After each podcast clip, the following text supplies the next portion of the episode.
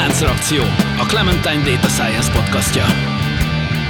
Körmendi György vagyok, fizikusként diplomáztam, aztán adatelemzéssel és gépi tanulással kezdtem foglalkozni. És azt hiszem, ma is így döntenék.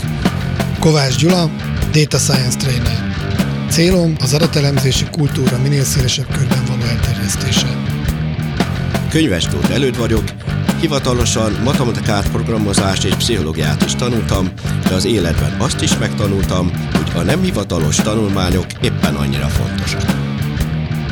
Póli Ferenc, digitális terméktervező, tanácsadó, startupper és podcaster, akiben évtizedek óta harcol a programozó és az újságíró. Szervusztok! Újra összegyűlt a Láncreakció stábja. Ismét négyen ülünk a Láncreakció stúdióasztala körül, és ezúttal egy sötét témával érkeztünk, ami így az év elején, az év majdnem a legsötétebb hónapjában talán érthető. Azzal fogunk foglalkozni, hogy vajon az mesterséges intelligencia újabb téli időszak elé néz-e, hogy ez mit jelent, azt mindjárt megfejtsük, csak még mielőtt oda jutnánk, el szeretném tenni a szokásos kérdésemet, ami ezúttal úgy szól, hogy ti mit szerettek a legjobban a télben? Márha bármit. Hát én a havat, úgyhogy... Hű, de nagy volt a hallgatás. Úgyhogy...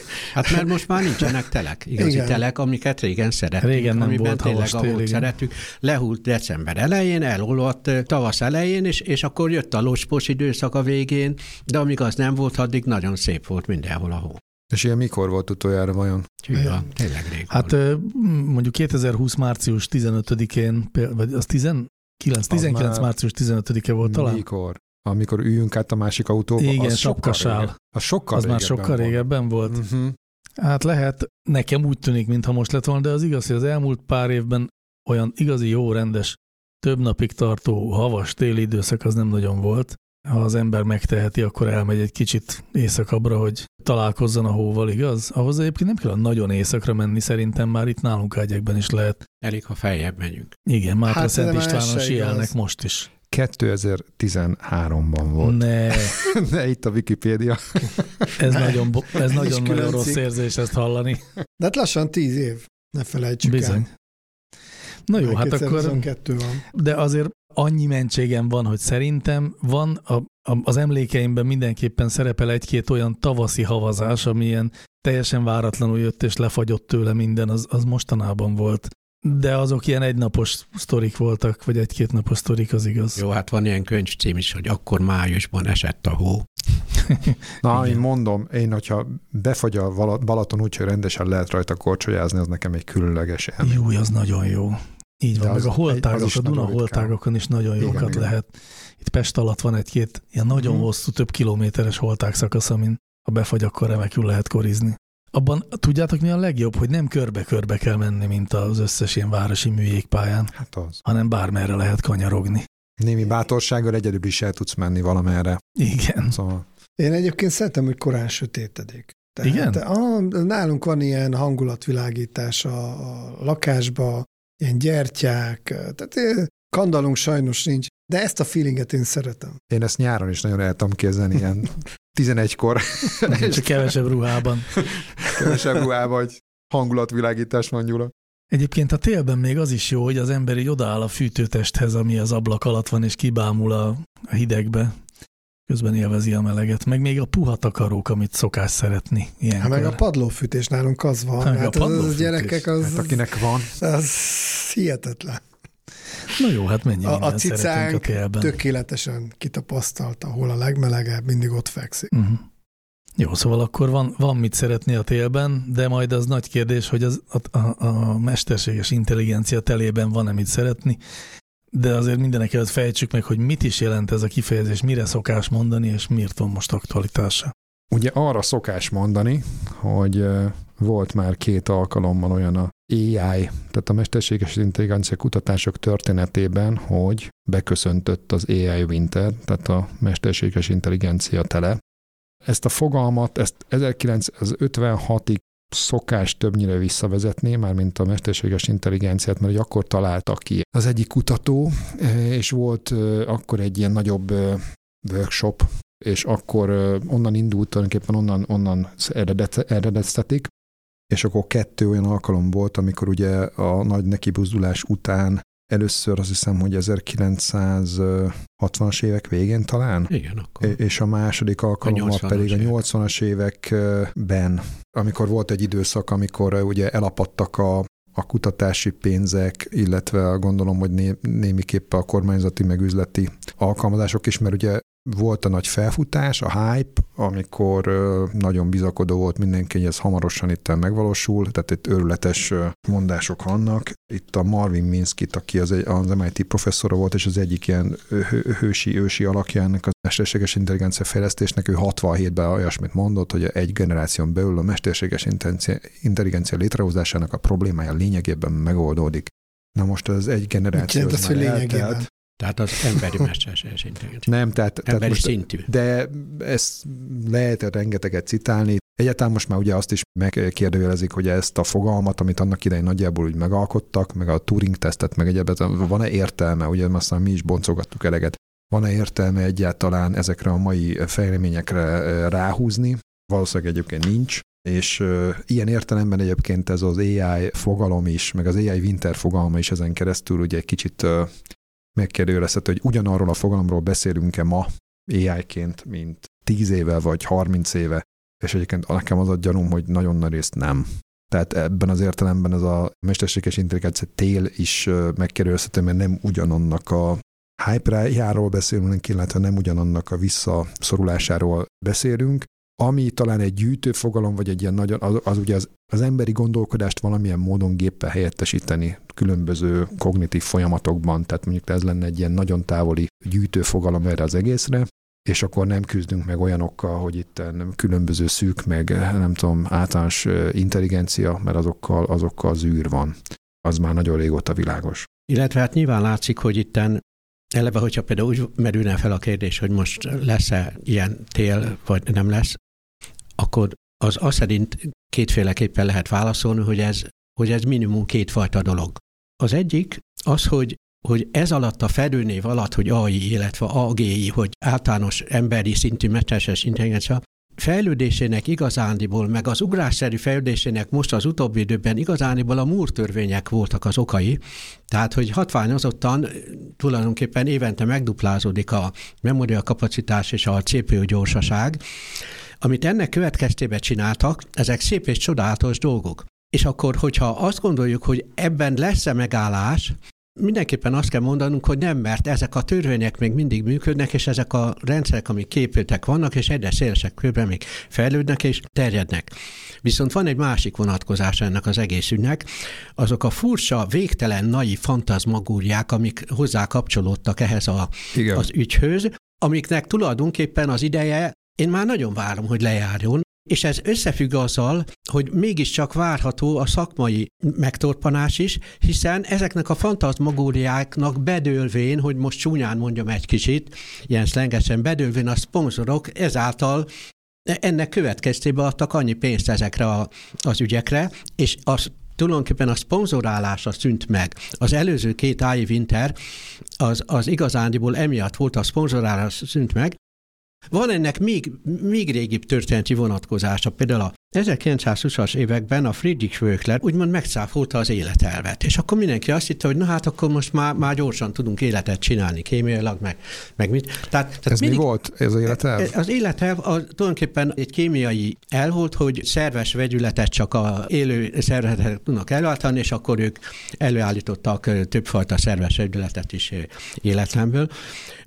Tehát azt mondom, hogy a Moore-törvények meg másrészt viszont nem vonatkoznak egy másik ügyre, ami a mesterséges intelligenciával kapcsolatos, magukra az algoritmusokra. Tehát azok nem lesznek hatványozottan többek, és tulajdonképpen, sőt, szinte azt lehetne mondani, hogy az algoritmusok már akkor megvoltak, mikor még nem is volt számítógép, és ráadásul ezzel kapcsolatban, pont ezzel az iWinterrel kapcsolatban, például az Ada Lovelace-nak, Lord Babbage a leghíresebb angol költő lánya, ugye, ő már differenciál egyenlet megoldó algoritmusokat, illetve programokat írt a Babbage-nek a meg nem épült számítógépére, és ő neki van ilyen írománya, amiben, hogy mivé fog fejlődni ez az ügy, azt ő leírta, és mindent, amit mondanak ilyen mesterséges intelligencia kapcsán józanul, azt ő mindent leírt, és ő azt is leírta viszont, hogy azért van, amit nem fog tudni. Tehát ő szabott egy korlátot, és ehhez én még hozzátenném, hogy az, hogy egyáltalán ilyen végtelen naiv fantazmagóriák keletkeznek, és ezek megbuknak néha, ugye én várom ennek a harmadik megbukását manapság,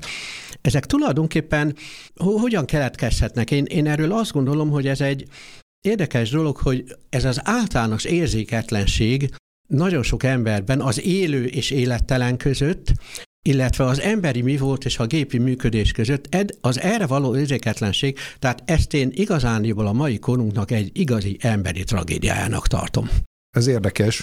Ugye, amit te itt vetítesz, tehát talán akkor pontosítsunk, tehát van ez az AGI fogalom, ugye, talán ezt jobban értjük, mert az AI, az csak mindent érthetünk, de az az Artificial General Intelligence, ez talán szigorúbban definiált fogalom, vagy jobban elfogadott, hogy ezen mit értünk. Ez éppen ez, amit itt vizionálsz, hogy amivel régóta probléma van, tehát az általános gépi intelligencia, amennyiben ez majd meghaladja az emberit, vagy ennek a fejlődését nézzük, és ezzel kapcsolatban is voltak, ugye, sőt még vannak is hébe-hóba futurisztikus, meg vizionárius hangok itt az elmúlt évtizedben, és ugye elsősorban a mély tanulásnak a drámai áttöréseivel, meg fejlődésével kapcsolatban, és hogy itt egy cikket fogunk majd ezzel kapcsolatban linkelni itt a NextWeb-en, és egyébként ez már gyakorlatilag megállapítja, amit te itt nagyon vársz, hogy gyakorlatilag ez most éppen tönik el. Tehát hogy gyakorlatilag az elmúlt hónapoknak, egy-két évnek a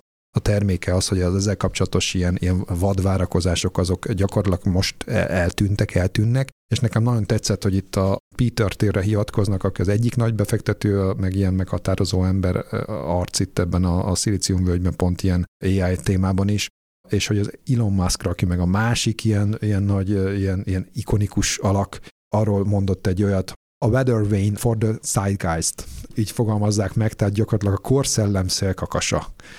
Ez annyira zseniális szerintem az Elon Muskról, hogy így fogalmazzák, vagy így beszélnek. Hát ez konkrétan a Peter Thiel mondta róla, és ugye az ő előtörténetükhöz hozzátartozik, hogy hát volt ők egy mindig nagyon jó barátok voltak, igen.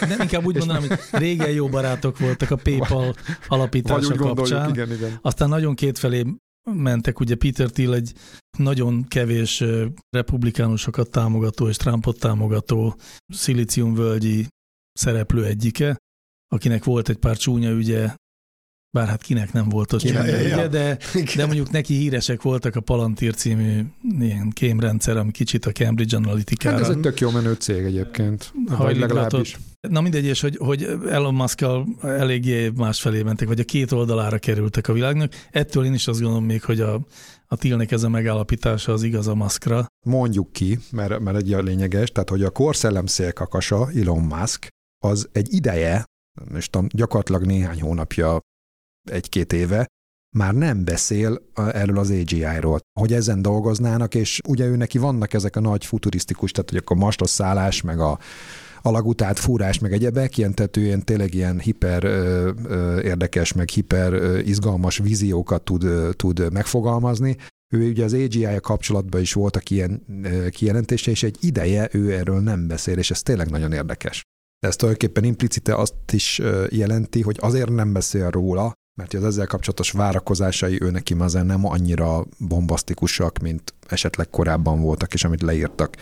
Hát az mondjuk, hogy ilyen szimbolikus pillanatnak a megragadása a Thiel részéről, igen, mert azért nem csak a Musk nem beszél róla, tehát azért valóban érezni egyfajta ilyen trendet, ez is lehetne akár 2022 trendje. A korszellemszélkakasát ezért figyeljük. Ezért fizetjük, de őt pont nem fizetjük. Hát de van ebben azért őt is fizetjük. Nem tudom, hogy észrevettetek-e egy érdekességet, ha az előző kettőhöz hasonlítjuk ezt a winter, bár még én nem érzem azt, hogy ez tényleg eljött volna, hanem benne van a levegőben. Ja, ez most még az AI winterről még nem beszélünk, most még csak arról beszéltünk, hogy az AGI-jal kapcsolatos várakozások, azok azért most én gondolom, hogy változtak, vagy változóban vannak.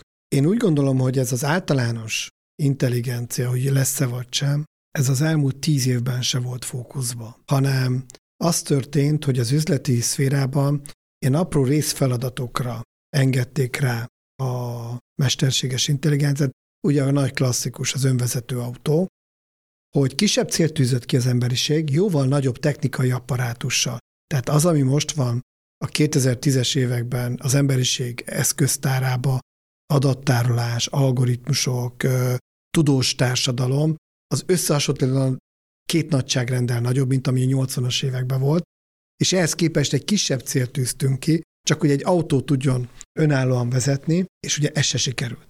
Konkrétan 2016-ban Musk megmondta, hogy 2016-ban lesz önvezető autó. Hát jó, de most már nem mondja. Tehát, hogy ez egy nagy előrelépés. De azért nem mondja, mert már nem hisz benne szerintem. Na, és akkor itt jön az, tehát tulajdonképpen a felütés ennek az egész mai podcastnak az, hogy azt látjuk, mert hogy azt akkor kimondhatjuk, hogy ezzel az általános intelligenciával kapcsolatos várakozások, tehát az AGI-val kapcsolatos várakozások mérséklődnek, és ugye egyre erősebbek a szkeptikus hangok, de jelenti ez a konkrét kutatásoknak, és elsősorban az alkalmazásokkal kapcsolatos projektnek a visszaszorulását, tehát ez egy kérdés.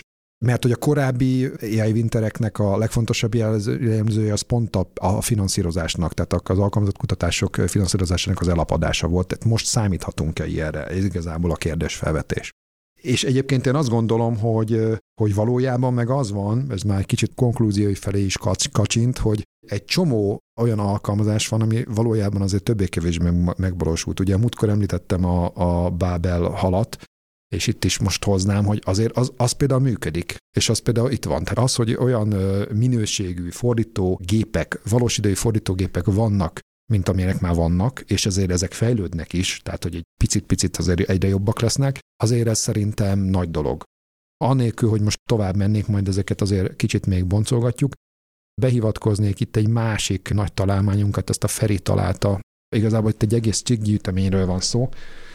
A IEEE, vagy magyarosan IEEE.org-nak van egy ilyen spectrum.ieee.org nevű oldala, és itt egy ilyen special report jelent meg. AI-nek az állásáról gyűjtő cikk, ez szeptemberben jelent meg, tehát néhány hónappal ezelőtt, és itt egy rakás, nagyon érdekes cikk jelent meg, amiből egy-kettőből szemléznék én. Az egyik az AI-nak a történetéről foglalkozik, amiben persze sok mindenki más is foglalkozott, de itt volt egy-két érdekesség, amire én felkaptam a fejemben, még nem annyira találkoztam vele. Eleve az a fajta logika, amiben ugye az AI-nak a hajnalán, tehát a mesterség és intelligencia kutatások hajnalán ezt a két nagy irányzatot megkülönböztetik, ez már nekem picit ilyen, tehát nyilvánvaló, meg már tudtam róla, de ezt így plastikussá tették, az érdekes volt, tehát ugye akikkel ugye az egész dolog kezdődött, azokat aztán mondjuk szimbolistáknak nevezték, tehát akik alapvetően a valamilyen szabályrendszerekben, valamilyen ontológiákban akarták igazából a világra alkotott tudásunkat leírni, és aztán arra alapozni valamiféle általános intelligenciát. És ugye a másik irányzat, ami szintén elég hamar megjelent, viszont valami teljesen más dolog, az meg a konnekcionisták, akik pedig hát igazából az emberi agy működéséhez hasonló ilyen hálózatokkal, ugye neurális hálózatokkal próbálták valamilyen módon szimulálni az emberi egy működését, és ezek keresztül, ugye kezdetétől kezdve már valamiféle ilyen tanítást elérni. Ugye ez teljesen különböző világok. Várják, kitalálom, ez a két csoport nem voltak baráti kapcsolatban. Azt nem tudom. Szerintem egyébként ez annyira távoli az én logikámban, hogy ezek teljesen másfajta megközelítések, de hogy tulajdonképpen mind a kettőre vonatkozott az érdekes, tehát hogy ugyanúgy mondjuk ilyen zsákutcába futottak egy csomó dolog, de ugye nyilván már más-más okokból. Tehát az tök érdekes, hogy a konnekcionistáknál szerintem elsősorban ilyen hardware gondok voltak, mert a vicces az, hogy ők ugye az elméleti kutatásokban ugye a Perceptron modellt, aztán meg később ilyen alapvető, mint a Backpropagation modelleket már 80-as években, azokat tulajdonképpen nagyon régen kitalálták. És a vicc az, hogy ez ma is elég vicces, hogy tulajdonképpen a Deep Learning mögött nem nagyon állnak ennél sokkal. Ugye egy csomó minden fejlődött, de azért tulajdonképpen a dolognak az alapjai ezek ugyanezek. Uh-huh. Magyarul azt meg lehet kockáztatni, hogyha azok a hardware lehetőségek rendelkezésre álltak volna mondjuk akár a 70-es években, amik ma rendelkezésre állnak, drámaian sokkal gyorsabban fejlődött volna. Most a másik ok, ami miért ugye azt mondják, hogy ez fejlődött, az persze az adat. Én azért megkockáztattam, hogy azért lehetett volna egy csomó dolgot már megcsinálni úgy is, hogy akkor még ugye nem, de valóban a másik része ennek, ami ezt lehetővé tette ennek a fejlődését, az óriási adatbázisok különböző témákban. És a másik irányzat, az meg ugye a szimbolisták, akik ugye le akarták írni a világot, hát az is különböző okoknál fogva zsákutcába jutott. Ott volt egy olyan felfutás, valamikor a 80-as években, amikor ilyen szakértői rendszereket igen. alakítottak ki. Ugye mi még a pályán kezdetén ezzel megküzdöttünk, hogy amikor például a decision support systemekről beszéltünk, akkor ugye ott általában ezekre való hivatkozás volt, hogy mit is jelent ez, tehát azok a döntés támogató rendszerek, azokon ilyen szakértői rendszereket értettek jellemzően, és mi meg a pályán kezdetén ugye egy teljesen másfajta, tehát mindjárt gépi tanulás logikájú dolgokat kezdtünk csinálni, amik nem egészen ezt jelentették, sőt, nagyon nem ezt jelentették, és ez ott jelentett egyfajta ilyen zavart a megértésben. Na és akkor itt írtnak le egy olyan sztorit, amit én igazából nem ismertem, de állítólag ennek az egész szimbolikus megközelítésnek egyfajta csúcsa, ilyen gótikus katedrálisa. Ez hát ezt megint magyarosan fogom mondani, CIC nevű projekt.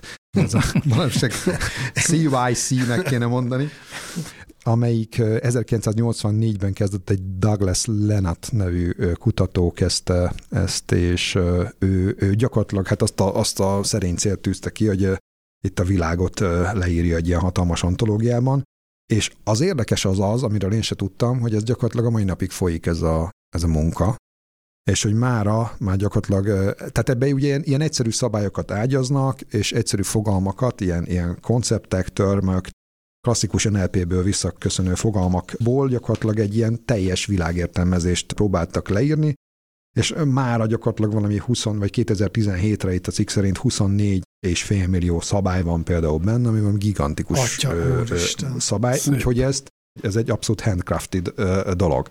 Na most az érdekesség az, hogy a világ az meg nagyon más irányba ment. Tehát ugye ma most már jó régóta, tehát ugye ki lehet jelenteni, hogy gyakorlatilag a konnekcionisták győztek, mert hogy ez volt ezeknek tulajdonképpen 80-as évek volt ezeknek a nagy rendszereknek a hattyúdala, és annyira komplexek meg egyebek lettek ezek a szimbolikus ilyen szakértői rendszerek, hogy ez igazából nem ment tovább ez az irány, tehát elkezdődött még ez a nagy projekt, például ez a CIC projekt. Csak a CIC maradt. Csak a CIC.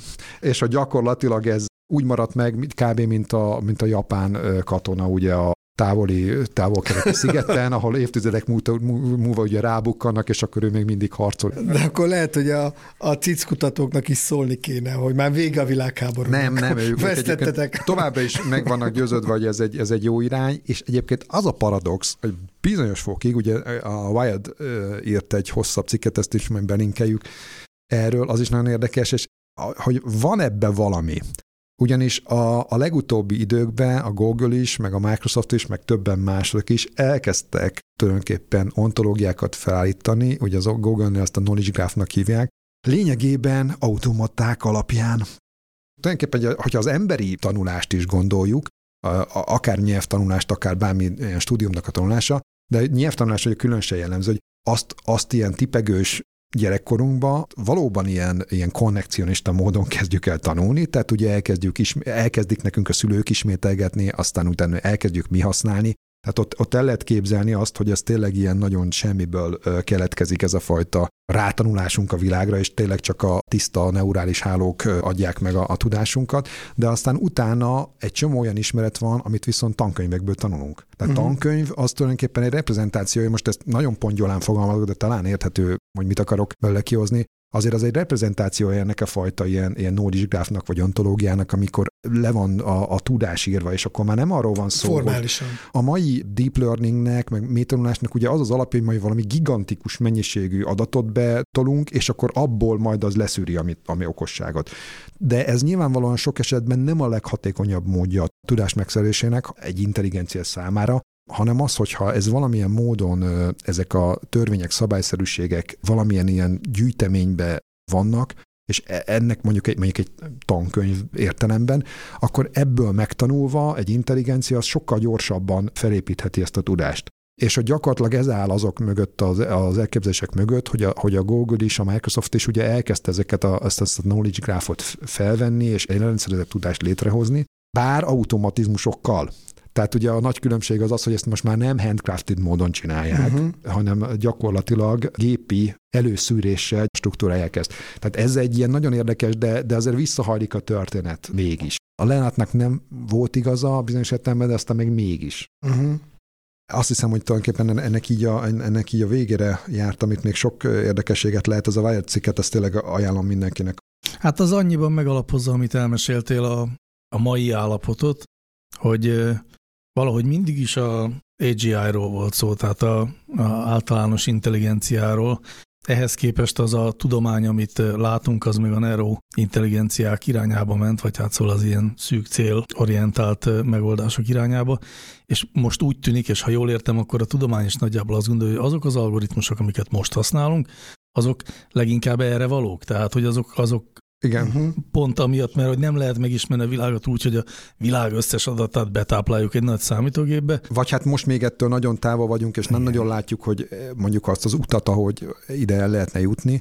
Ezért inkább olyan problémákra kezdtünk fókuszálni, és ezek közül viszont számosat megoldottunk gyakorlatilag, illetve a megoldásának a közelébe vagyunk, amik viszont a gyakorlati életben számítanak, és ezek valóban kézzelfoghatóak, működnek, hasznosak, pénzt csinálnak, tehát üzleti modellek. Igen, csak ugye az nagyon hiányzik belőle, hogy azért, mert egy mesterséges intelligencia megtanul autót vezetni, ebből semmit nem tud átvinni mondjuk a kávéfőzés vagy a receptírás tudományára. Ez az, ami megkülönbözteti az agitól. Igen, viszont hogyha azt nézzük, ami most a fő témánk, hogy akkor AI winter lesz-e vagy nem, ezt azt gondolom, hogy itt viszont lecsaphatjuk, hogy abban a fajta értelemben, hogy a finanszírozás mondjuk eltűnne mögüle, és emiatt ez visszaszorulna, ez nem várható, mert hogy egy csomó sikeres alkalmazás van, ami miatt ezeket megéri a cégeknek alkalmazni. Bár, és akkor most az érdekesség, hogy ezekkel kapcsolatban is ugye a gyakorlatban, a mindennapokban sok a kudarc. Tehát ami miatt ez a másik rétege ennek az AI winternek, ami miatt ezt azt gondoltam, hogy érdemes erről beszélni, hogy azért a gyakorlatban, tehát mondjuk a mindennapokban az ilyen típusú projekteknek azért a nagy része, a nagyobbik része, vagy akár a döntő része, az alapvetően kudarcba hullad. Valamilyen szinten, valamilyen rétegben. Ez egy erős kijelentés talán, és sokan nem szívesen hallják, de attól ez még igaz. És egyébként ezeknek az éveknek, tehát mondjuk akár már a 21-nek is, de a 22-nek is egészen biztosan egy nagy felismerése, meg egy életérzése ezen a területen, hogy ezeknek a sikertelensége az egyértelművé válik, illetve az a fajta tapasztalat, hogy hát ezeket egyáltalán nem olyan könnyű, mondjuk egy gyakorlati helyzetben, mondjuk például egy magyar vállalat számára ezeket a AI dolgokat alkalmazni, illetve könnyű vele mellé fogni. Bizonyos alkalmazások sikeresek, meg azt mindenki sikeresen megcsinálja, de egy csomó olyan van, ami meg azt gondoljuk, hogy hát ennek nekiugrunk, aztán hoci nesze menni fog, és kiderül, hogy nem megy. És ugye az egy másik dolog, az meg ugye az informatikai projektek sajátossága, hogy ezekből való következtetések levonása az általában egy kicsit áttételes. Tehát ugye megcsinálják a projektet, és úgy sikeresnek van mondjuk hazudva. Vagy közösen azt gondoljuk, hogy ez működik, vagy nem, de valójában igazából nem működik. És aztán utána évek múlva már látjuk, és akkor majd újra lesz egy projekt rá, mert újra neki vésünk majd, de talán soha nem mondtuk ki, hogy egyébként az a projekt az nem annyira működött. Ez nem csak az AI-jal van így, tehát ugye általában elég, tehát az egész informatika területén, meg talán más területeken is jellemző, de az AI-ban szerintem különösen mostanában ez jellemző, és ezzel kapcsolatos szkepszis is valószínűleg erősödni fog, mert azért lesznek nyilván olyan döntéshozók, meg olyan döntéselőkészítők, akik ezeket egyre többször azonosítják, és akkor lesznek ilyen típusú ellenállások cégeken belül is, meg a másik nagy jellemző terület az meg ugye a startupok. Tehát amikor startupok jönnek nagy ötletekkel, erről is írnak valahol egyébként valamelyikben, hogy ott is egyre nagyobb az ellenállás, hogy mondjuk egy startup jelentkezik egy ilyen AI-ra alapuló ötlettel, hogy ez valójában mennyire működőképes. Tehát ez pár évvel ezelőtt ezt zabálták, és az abszolút mindenki bevett. Most meg azért van egy szkepszis ezzel kapcsolatban. A kudarcokkal kapcsolatban szerettem volna azt mondani, hogy szerintem azért itt van egy ilyen, mondjuk, hogy filozófiai szintű érdekesség, vagy egy ilyen megközelítésbeli érdekesség, amennyiben azért az AI-jal is, meg sok minden mással is szokott az történni, hogy van egy tudományos felismerés, vagy egy tudományos értékű vívmány, amit aztán megpróbálunk valahogy a mindennapokban alkalmazni, és van egy ilyen útkeresési folyamat, amikor hát mindenfélére próbáljuk alkalmazni, és ezeknek nagy részéről kiderül, hogy arra nem lehet használni. Igen, és igen, szerintem körülbelül igen. Itt jár most az AI, talán ennek a technológiának az esetében egy kicsit elhúzódott, vagy régebb óta tart, mint hát más. Kicsit nehezebb, dolgoknál. Meg komplexebb felfogni igazából, hogy az egész mit jelent. Meg nem is annyira nyilvánvaló, tehát azért kevés olyan fejlesztés van azért mondjuk egy cégben, aminél az elején nem látjuk világosan igazából, hogy mi az, ami elvárható, hogy kijön, mert az AI az jellemzően ilyen. Tehát azért mondjuk az, hogy csináljunk egy jó chatbotot. Hát amikor ennek azért, hogy nekiállunk, akkor azért ez nem annyira világos megállítani, mit értünk igen, ezen. Hogy jó. No, a másik az, hogy, és egy kicsit a témát így átváltva, az AI Winterről különböző dolgok jutnak az eszünkbe, és mindenkinek ugye itt, amikor elkezdtünk beszélgetni, más-más jutott eszébe, és a Gyula az egy egész más jellegű cikket hozott nekünk, és a továbbiakban arról szeretnék, hogyha beszélnénk, mert szerintem egy nagyon mondjuk számomra szórakoztató cikk volt. Igazából én azért kerestem egy kicsit más típusú cikket, mert az AI-hoz alapvetően nem értek. A data science ugye kapcsolódik az AI-hoz, és sokszor keveredik is a két fogalom, és kíváncsi voltam arra, hogy van-e data science winter. Most beírtam a Google-ben, nyilván data science winterre kijön egy csomó téli kurzus. Úgyhogy ezért kutatgattam tovább, és találtam egy cikket valóban, ahol arról szól, hogy maguk a data scientistek, tehát mi elemzők, miért utáljuk a data science-t. Amint elolvastam, nem mondom, ez az én cikkem, ezt egy kicsit járjuk körül, hogy utáljuk. 65%-a egy kutatás szerint az adatbányászoknak boldogtalan. És tegyük mellé, hogy az elmúlt 10 év arról szólt, hogy a data science a legszexibb szakma a földön. Jól keresünk, imádjuk, stb. Na most hogy is van ez? Amikor ezt elkezdtem nézni, aztán vannak nagyon jó dolgok, tehát például nem tudom, tudjátok-e, hogy I hate data science keresés a Google keresőbe beírod, ez drasztikusan nő az erre beírt kereső kifejezések száma évről évre. De ezt nem tudjuk, hogy kik keresnek rá igazából, persze. Igen, lehet, hogy a barátnők. Vagy a barátnők. Barátnők, aki sose foglalkozik. Vagy a barátok, tehát most. De a cikk nagyon jó körbejárta, hogy mi lehet az oka annak, hogy maguk, nyilvánvaló, hogy itt arról van szó, hogy a data scientistek nem szeretik a szakmájukat. 3 dolgot emeltek ki a cikkben, ez a 3 dolog nem újdonság, megjegyzem. Van egy nagyon-nagyon jó pálycsárt, ami leírja, hogy a data scientistek mivel foglalkoznak, és az egyik legnagyobb, kb. 80% ez mindenki tudja, álmából is, ha felriasztják, aki ezzel foglalkozik, adattisztítás, adatfeldolgozás. Na most, amikor valaki elmegy egy data science tanfolyamra, ezt is tanítják, de nyilván nem így adják el a data science-t, hanem hogy machine learning, döntési fa, prediktív modell, szegmentáció, tehát ott tényleg szexi.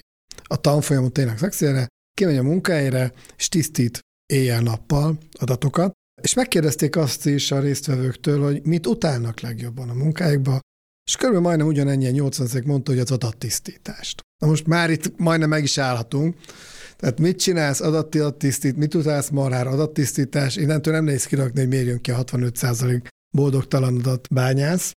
A másik ugye az, hogy egy adatbányász mindent csinál, csak nem modellez, hanem szelekteket gyárt. Ja. Na, akkor mégiscsak reagálnék, mert akkor tehát az első gondolat ugye ez volt, hogy az adattisztítással foglalkoznak, és azt pedig utálják. Tehát ugye ez a fő tevékenység.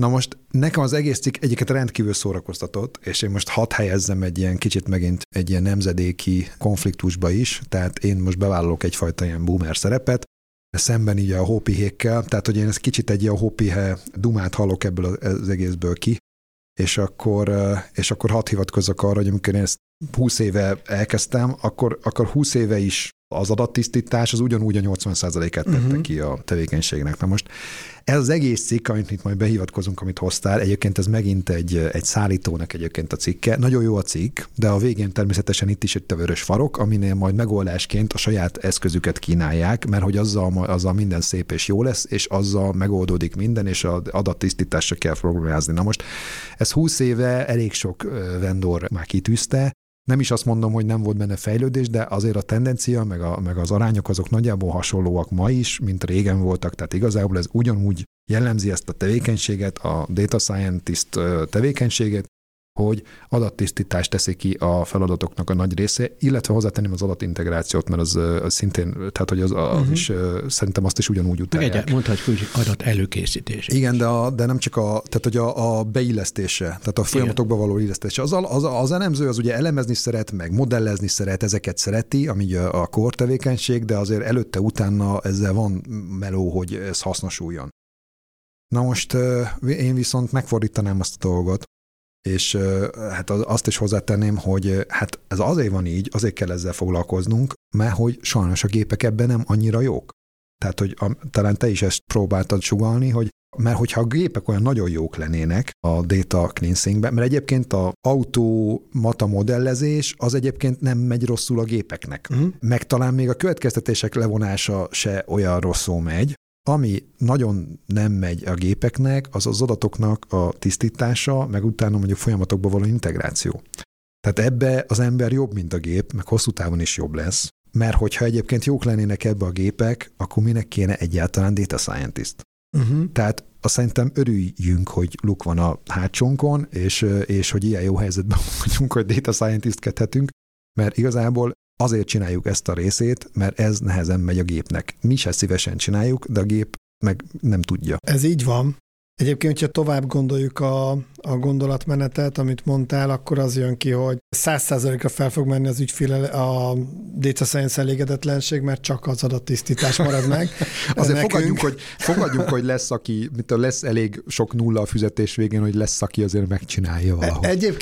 Egyébként ez azért érthetetlen egy kicsit számomra, mert ez nem annyira rossz, ez a része a projektnek. Hát én konkrétan azért, én szeretem. De azért szeretem, mert ott találkozok azokkal a kérdésekkel, amihez oda tudok menni, és ez egy másik problémája ebben a kutatásban a data scientisteknek, a domain tudás hiánya. Na most ez egy nagyon jó mondat, olyan értelemben, hogy a data scientistek panaszkodnak arra, hogy a domain tudás hiánya, hogy az üzleti oldal nem tudja jól elmondani a dolgokat, de én megfordítanám most, a Gyuri szavaival élve, hogy hát nagyon nem is látom a küzdést a data scientistnek, hogy megszerezzék ezt a domain tudást.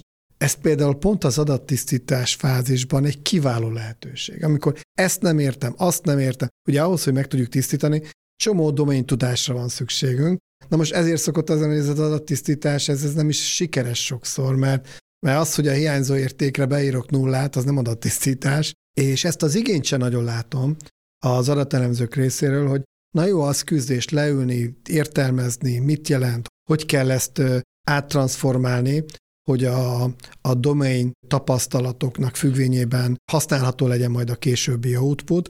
Nyilvánvaló, hogy ez a része az, ami talán a leggyengébb látszem sokszor a projekteknél, és hát itt aztán szó nincs arról, hogy itt félnünk kéne, hogy jön a mesterséges intelligencia, és átveszi tőlünk az, hogy kell a domain tudást átvenni. Nem haladszik be, de egyébként bólogatunk itt nagyon. Igen, és én ugye ezt fogalmaznám úgy, hogy tehát ezt az adattisztítást nem szabad szellemi segédmunkának tekinteni.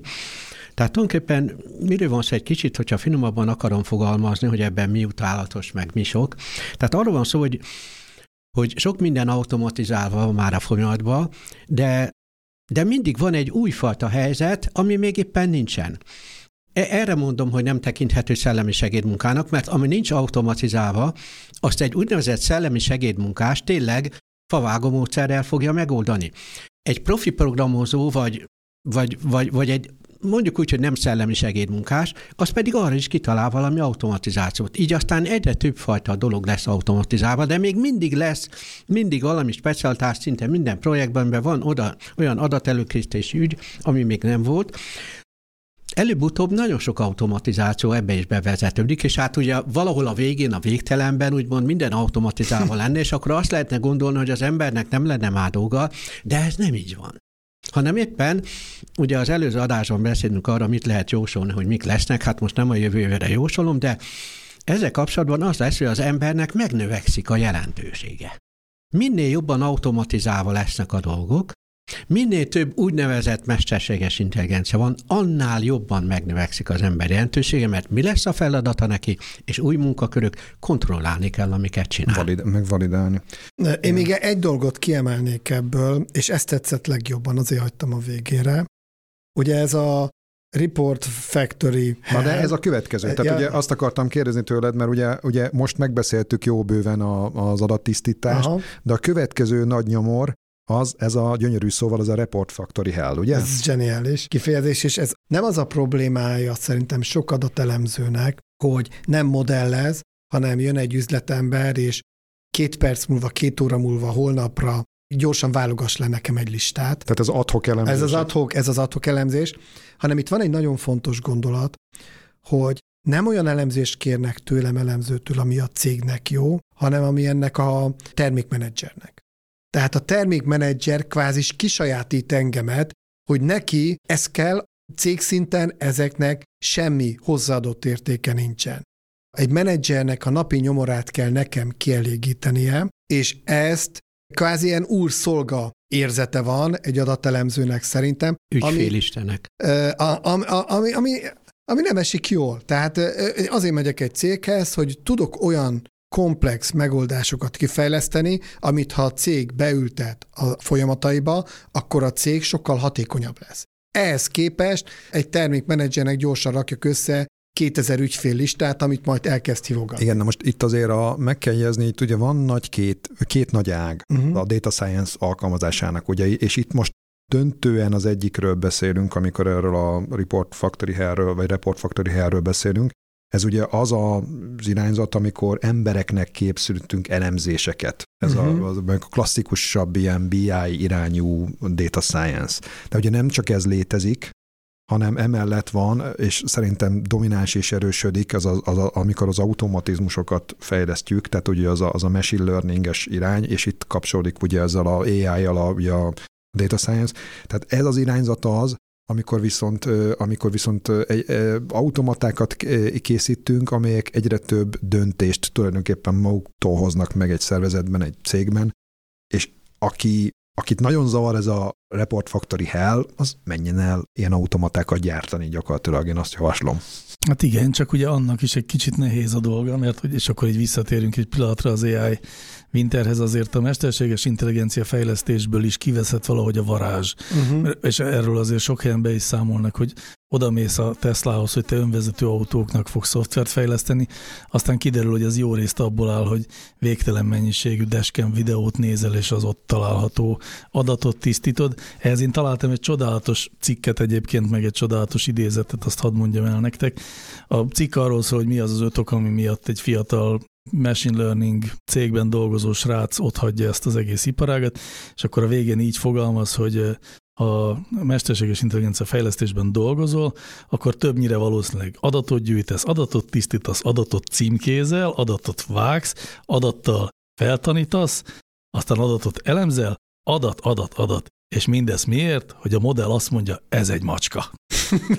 És azért ez valóban nagyon precízen leírja ezt a dolgot, meg szerintem egy kicsit az AI mai helyzetét is, narrow AI helyzetét, iszonyú sok adatfeldolgozás, és akkor a végén jön ki, hát valami, amit mi is tudunk, és azért az Open AI-nak a GPT-3 is ez, hogy iszonyú mennyiségű áram elfogyasztásával eljutunk oda, hogy tud írni egy ilyen bullshit szöveget, ami körülbelül, 30 sor, tehát azt én is meg tudom csinálni. Igen, hát akkor bővítsük ki ezt a cikket, ugye van a Report Factory Hell, amelyik mondjuk a klasszikus, tehát az embernek készült elemzéseket, és akkor mondjuk a Model Factory Hell, ami meg az automata gyártásban jellemzi ezt a frusztrációt. Ez volt ugye a második pont.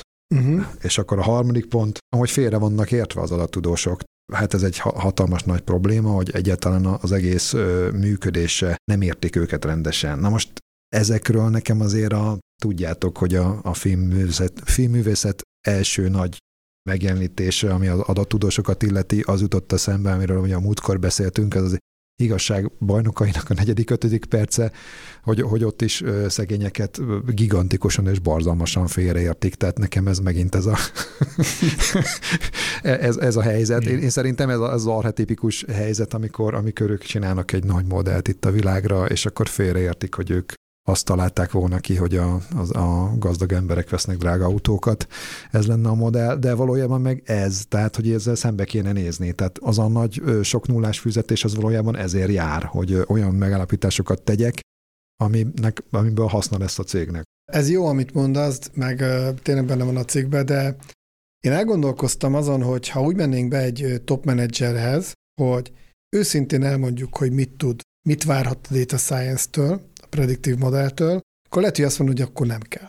És akkor az a nagy baj lenne? Lehet, hogy nem mondja. Nekem igen. Megmondom, hogy miért nem mondja. Tudod, miért nem mondja? Mert az nem arra való, hogy a data science, meg ezek a döntési rendszerek, hogy átvegye tőle a döntést, nem. Hanem arra való, hogy a felelősséget átvegye.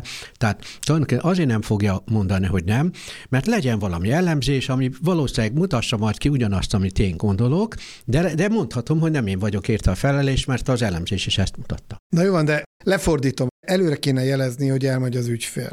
És most minden hónapban 100-ból egy elmegy. És mi dolgozunk, mint a barom, és előre jelezzük, és ez alapján le tudunk válogatni, ugye, ahol már 100-ból 10 ember megy el, de 90 nem. Most ez tipikusan egy olyan pillanat, amikor azt mondja a menedzser, hogy hogy lehet ilyen pontatlan? Én olyat szeretnék, hogy 100-ból 100 tényleg nem akar elmenni. Jó, de ez és hogyha az elején mondanánk el, lehet, hogy azt mondaná, hogy ja, hát hogyha ilyen hibával dolgozunk, akkor nem érdekes. Én hiszek az ilyen értelmű őszinteségben. Tehát én azt az álláspontot képviselem, hogy valóban 100 data science projektből 75-ből nem jön ki semmi. De ennek a 75-ből elég sokat meg lehetett volna mondani, sőt, a döntő részét meg lehetett volna menni előre, hogy nem kéne nekiállni. 20 lesz olyan, ami azt mondjuk, hogy marginális, vagy valamilyen értelemben oké, és 5 olyan, ami meg mondjuk sikeres. Mondjuk mondtam számokat mindenféle háttér nélkül, de csak úgy érzékeltetni akartam az arányokat. Szerintem lehetne törekedni arra, hogy azt az 5-öt próbáljuk megcsinálni. És igazából ez egy fontos dolog lenne. Egy állati nagy őszintesség kéne, meg szembenézés, lehet, hogy akkor ez a fajta frusztráció, vagy a munkával, vagy a data science tevékenységgel kapcsolatos elégedetlenség csökkenne. Én azért elég sok olyan data scientist ismerek, aki elmegy egy munkahelyre azért, mert állati nagy fizetést ajánlottak. De hogyha kicsit megkapargatnám, tehát hogyha az elején megkérdezem, és tudod, hogy mit fogsz ott csinálni? Tudod, hogy mi lesz a tevékenység? Vagy hogyha csak ő elmeséli. Nagyon sok ilyen eset van, amikor így hallgatom, és akkor mondom, hogy édesapám, édesanyám, te ott nem fogod jól érezni magad, mert te nem ezzel az ambícióval mész oda, és ott rohadtul unni fogod magad. És aztán esetleg elmész majd egy másik helyre, ahol remélhetőleg aztán találsz tényleg valami érdekeset.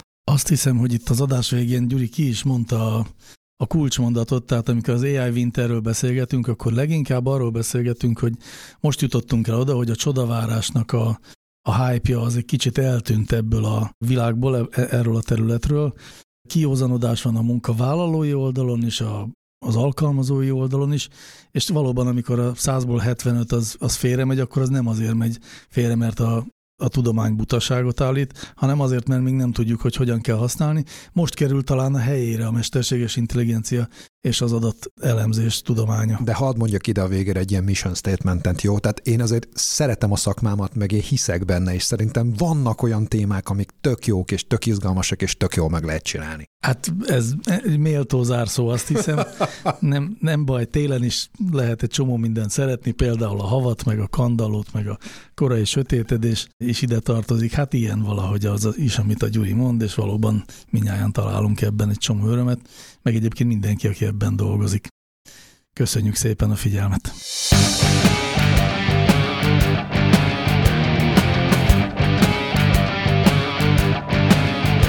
Láncreakció, a Clementine Data Science podcastja.